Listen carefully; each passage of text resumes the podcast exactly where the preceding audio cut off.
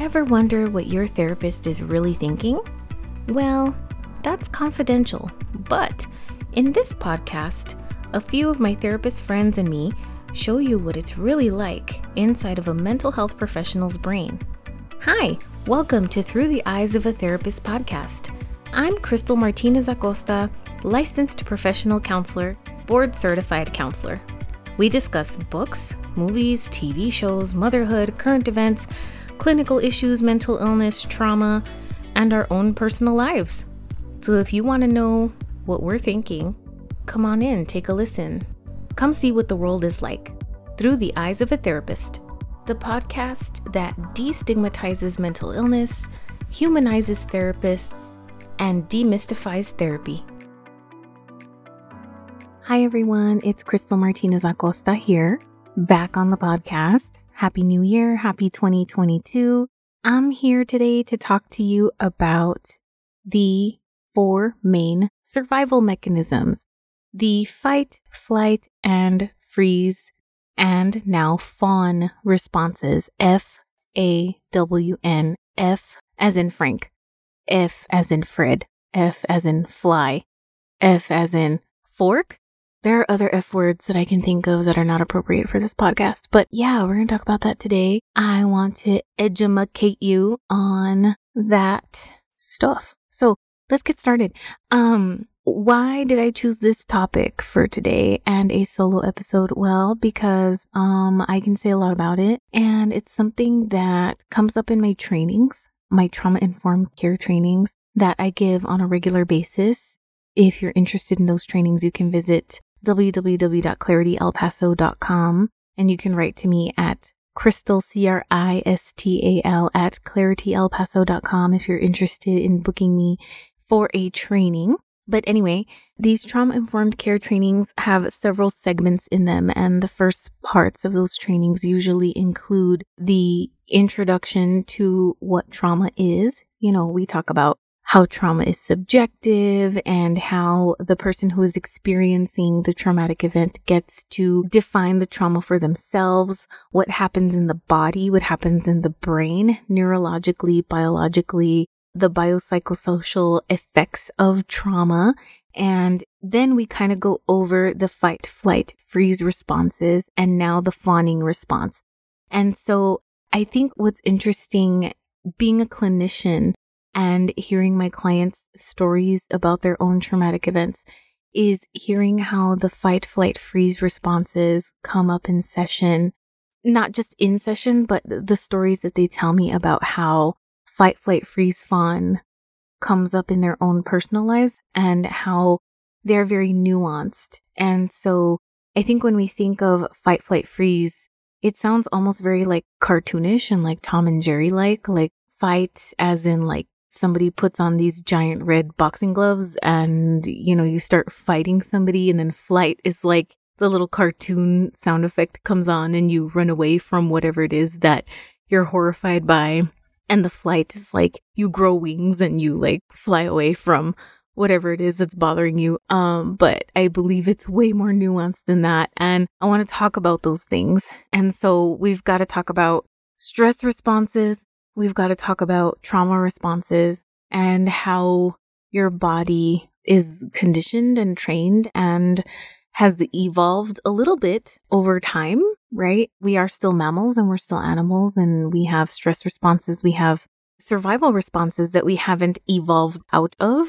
And it keeps us alive. These things keep us alive. And I'm grateful for them. Um, I think anxiety is a sign of intelligence on some level, right? I feel like sometimes when I'm afraid of a bee or some sort of giant insect, um, it's like that's going to keep me alive. If I'm afraid of a snake, you know, that's intelligence on some level, right? Like, I'm glad that we haven't evolved out of certain responses. And I tell my clients, especially the ones who have anxiety, it's like anxiety is a superpower. You just have to learn how to use it for good, learn how to control it, learn how to manage it, and use it to your advantage, right? And so, um, we're going to talk about all that today, but let's go in a little bit more of an organized fashion I'm not necessarily the most linear thinker or talker, and this is my podcast, and I can present this information however I want. However, I understand that the people listening to this will probably appreciate a more organized way of looking at this information. So let's talk about first, you know, it's kind of what happens in the body when we feel threatened. Okay. So when we are threatened, the bottom brain or reptilian brain activates which is what is connected to our spinal cord and our nerves, right? And so this is the animal part of our brain. And if we think of reptiles, that is why we refer to it mostly in the, I guess, psychology world, the counseling world, the reptilian brain, because that is really all reptiles need to survive, right? If you grab a lizard by the tail, the tail detaches so that it can run away quickly and survive, right? And continue to live it doesn't really have the ability to sit there and reason with you at the time and be like, hmm, I'm going to calculate how far away and how tall and how big and how lovely this human being is and how kind they are, uh, picking me up by the tail and how much food they're going to offer me in the moment. No, they're just going to like try to get the hell out of there. And so, you know, the reptile brain does that for us. It is very instinctual and quick and does these really fast instinctual sort of um not even calculations it's more like reactions right? So trauma's full of just bodily reactions that help us survive and get the heck out of situations that could potentially kill us. These are very like life or death situation sort of decisions split second decisions that will help us to survive right Okay, so that's what happens in the brain. Lots of chemicals, adrenaline, cortisol, lots of things happen in the brain to help us move quickly to either fight, right? To either, you know, fight the enemy off, whatever it is, whether it's an animal or another human being or a situation where we have to fight for our lives.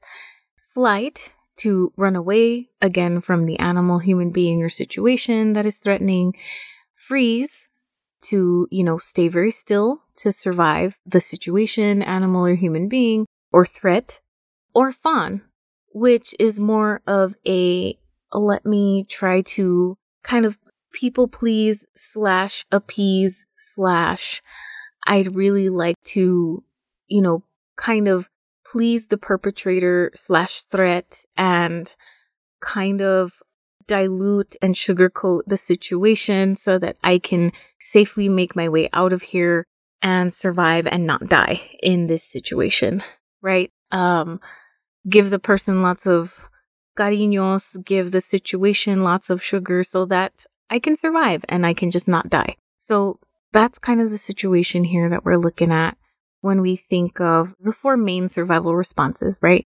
And that's how it would translate in a very black and white, very a sort of life or death situation. So if we look at each one in a very life or death situation, we've seen these things on the news, right? If we think of these really high intensity situations that are very sensationalized in the media, if we think of a fight situation, if you go into you know, you Google a bar fight or something, you can think of if there's an active shooter situation and then there's a person who tackled the active shooter, that person and their survival mechanism, the person who attacked the active shooter, that was their fight response. That was something that they did with their body and their brain in survival mode. And that was a fight response. Not all of us have a fight response, right? When we're under high duress and stress in a life or death situation, but that would be one, you know, kind of spotlight sort of situation that you could think of for the fight response. And then if we think of flight, you know, you think of, I don't know, like these, you know, somebody pulls the fire alarm inside of a school or inside of a, a building. And then all these people start to scatter, right? People run, they get the heck out of there and they like push people away and they want to get out. I, I think of that episode of Seinfeld where um, George Costanza is visiting his girlfriend's family and the apartment is filled with children and old ladies because it's a birthday party and something catches on fire in the kitchen and the apartment starts filling up with smoke and he discovers the fire. He starts yelling, Fire, fire.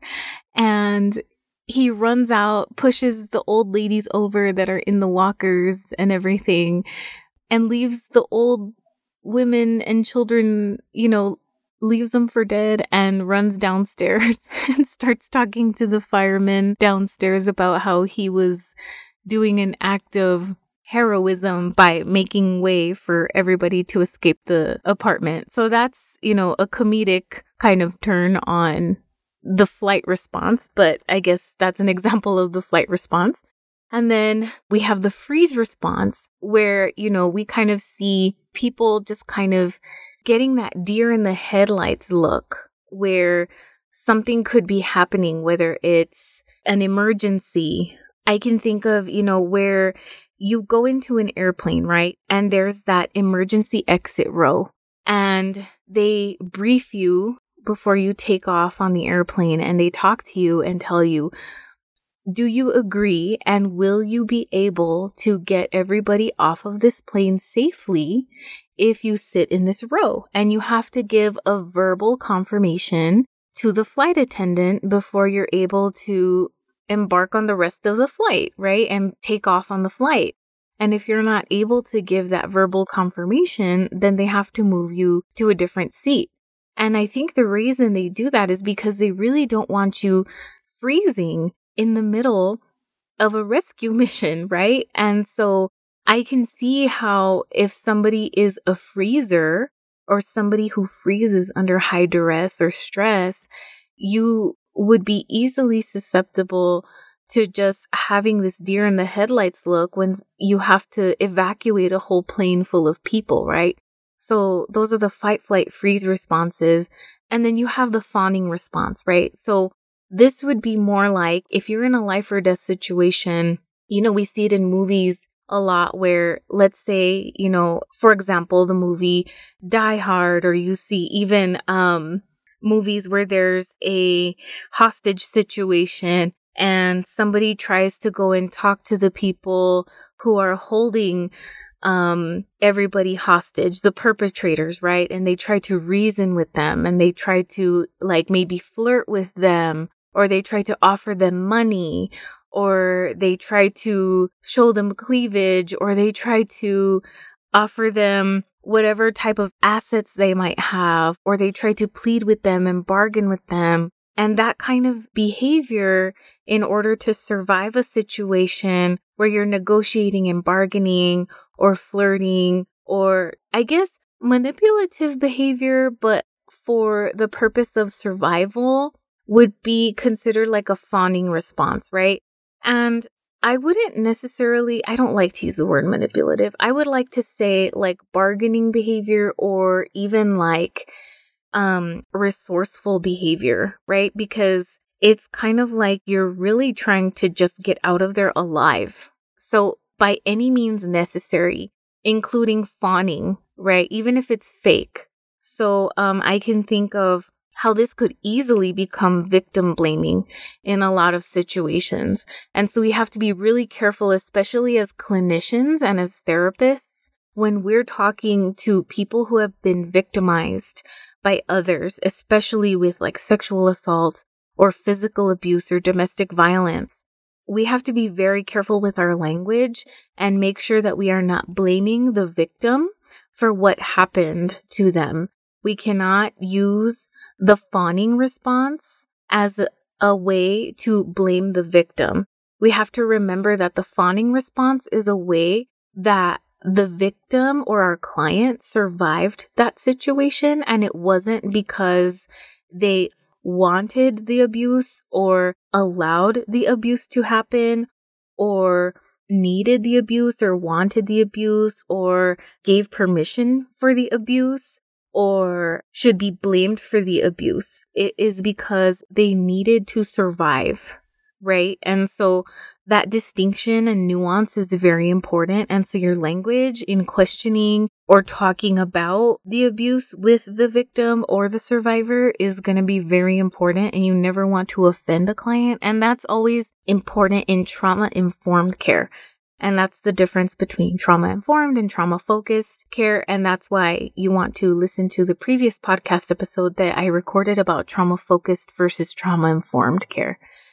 So now if we can go into the little bit more nuanced stuff about the four survival mechanisms, the way they look in everyday life, right? So we've talked about how they look in a survival situation, right? Like where people really literally get that adrenaline going and they could um, lift cars and run, you know, 15 to 20 miles per hour to safety. These are very extreme and real examples of what happens when adrenaline and cortisol and all of that good stuff gets flowing through your veins so that you can survive. But what about other things that we live with in everyday life when our stress responses are triggered after a traumatic event, or even if we have not experienced a trauma, how these four survival mechanisms can be triggered anyway in our systems. So, for example, if I were to have a, let's say, a fight response on a on a regular day without it being a life or death sort of situation where I would have to literally fight tooth and nail for my life, um, it could look anything like irritability, like fighting with my spouse. It could be interpreting something negatively. For example, like an email, you know, those clapback emails that you get where it's like, per my last email, and then you send one of those out that could be, you know, like the fight response wanting to kick in. So being very careful and being aware of, hey, is this a trauma response that's getting activated? Is this my fight response getting activated or wanting to kind of pop out where I want to pounce on someone? Or is this just, you know, the everyday irritability, right? So I think that the distinction here is whenever you have had a previous traumatic event, if you responded with a fight response, you are much more likely to respond to future stressors with a fight response. If you responded with a flight response during the traumatic event, you're much more likely to respond to future regular stressors with a flight response and so on and so forth. So you responded with a fawn response during the actual traumatic event. In future regular stressor events, you're likely to respond with fawning. And so that's just kind of the other nuance there that you want to remember. So, for example, I tend to be kind of like a freezer. And so that's just kind of like how my anxiety activates. And if I can think back to my own trauma, I did respond with a lot of like freezing and deer in the headlights. And so if I think of how I respond when there's like a highly stressful event, or if I need to take action very quickly and somebody brings something to my attention and they're like, hey, we need this or that. And if I needed to, for example, be a first responder, which I am not, you know, if I needed to be an EMT or a firefighter or a soldier or something, oh my God, no, forget it. I would be terrible at that job because I would just be freezing all the time. Um, my adrenaline just causes me to freeze. So that's just kind of what happens with me personally.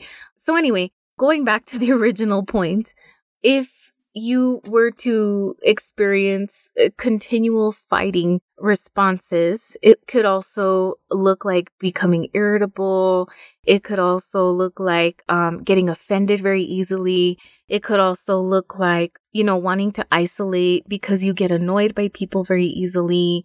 It could also come across in your tone of voice.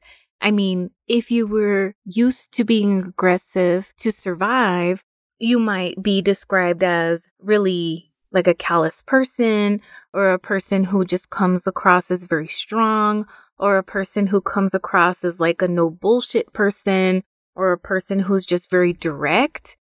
And, you know, that kind of attitude or that directness might have been adaptive and helpful when you were younger or in that past when it was helping you to survive those situations when you needed to be aggressive, when you needed to fight people off. But, you know, now that you are not in those situations where you don't have to be physically aggressive or verbally aggressive or cussing a lot or fighting or being defensive all the time, now it probably gets you into trouble. So thinking of those ways where, you know, with your therapist, of course, right? With your therapist, thinking of ways on how to become more gentle, how to kind of tone those things down.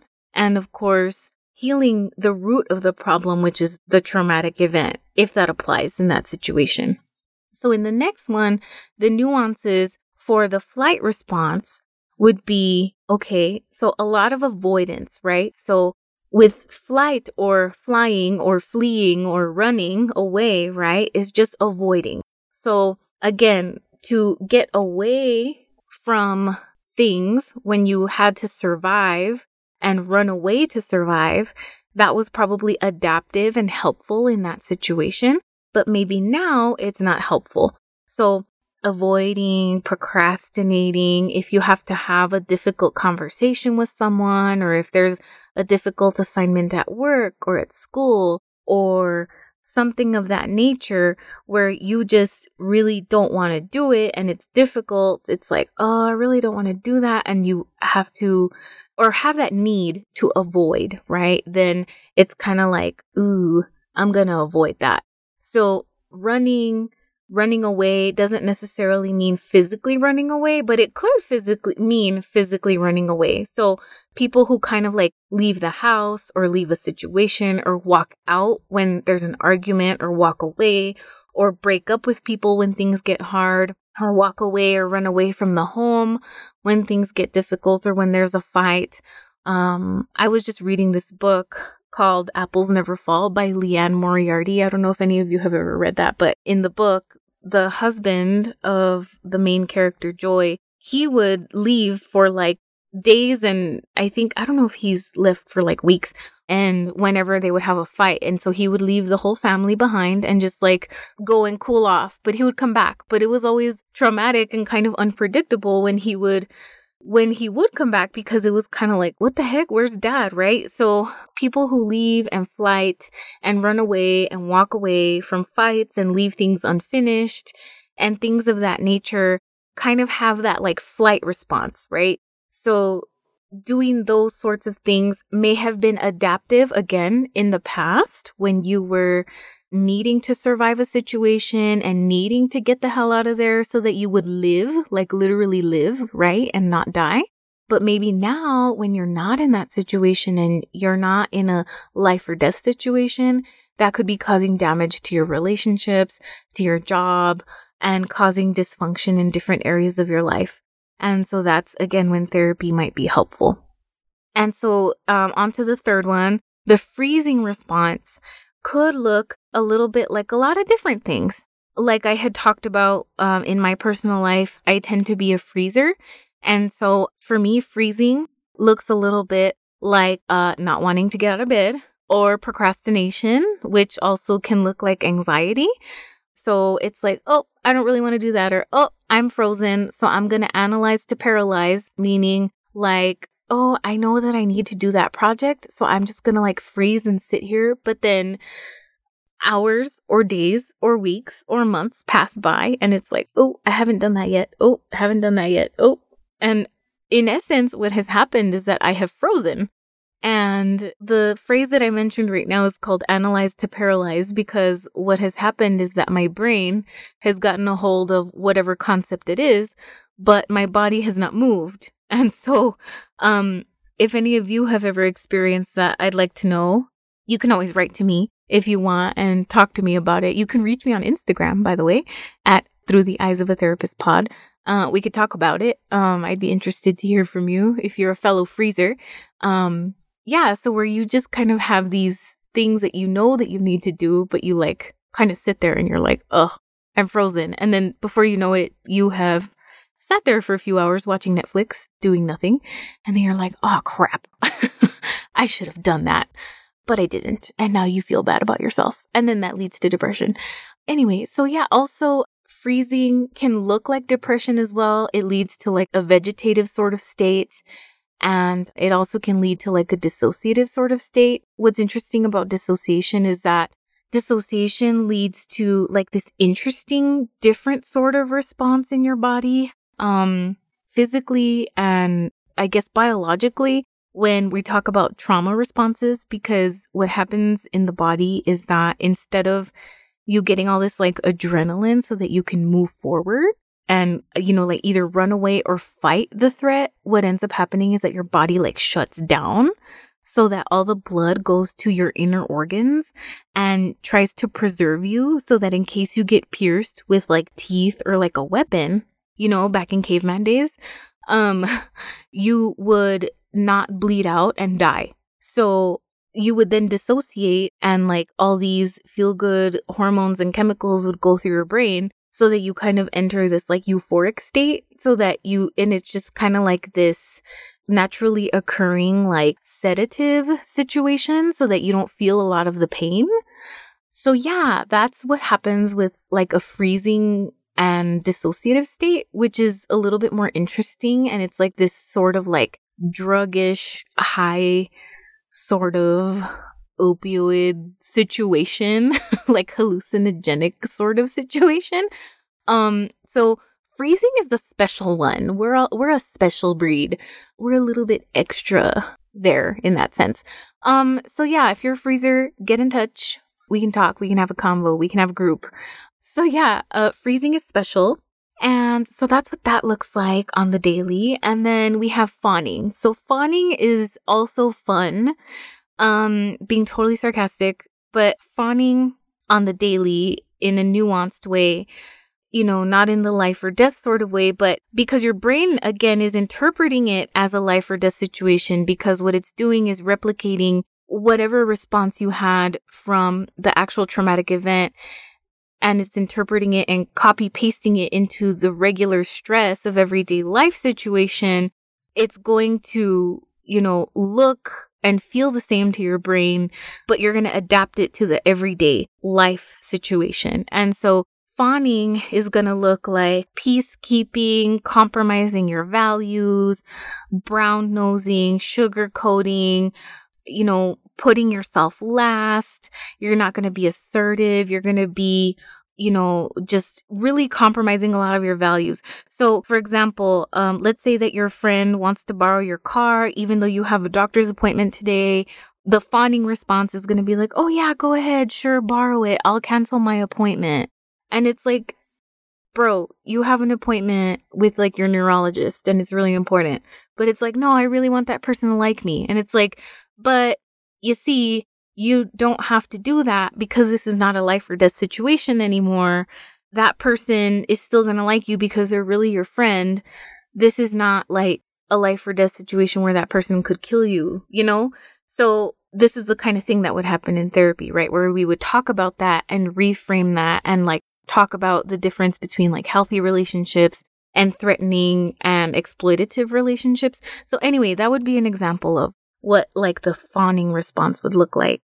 So that was the whole spiel on fight, flight, freeze, fawn responses. If you want to discuss this a little bit further on Instagram, please let me know. Visit me at Through the Eyes of a Therapist Pod. And I hope you enjoyed this podcast. I'll talk to you all soon. And Happy New Year again. Thanks for listening. Thanks for listening to Through the Eyes of a Therapist podcast. Rate and review the show on Apple Podcasts. And please connect with me, Cristal Martinez Acosta, licensed professional counselor, on Instagram at Through the Eyes of a Therapist Pod. More information about booking me for therapy or training can be found there. Until next time, keep on fighting the stigma and go to therapy. I'll see you next time.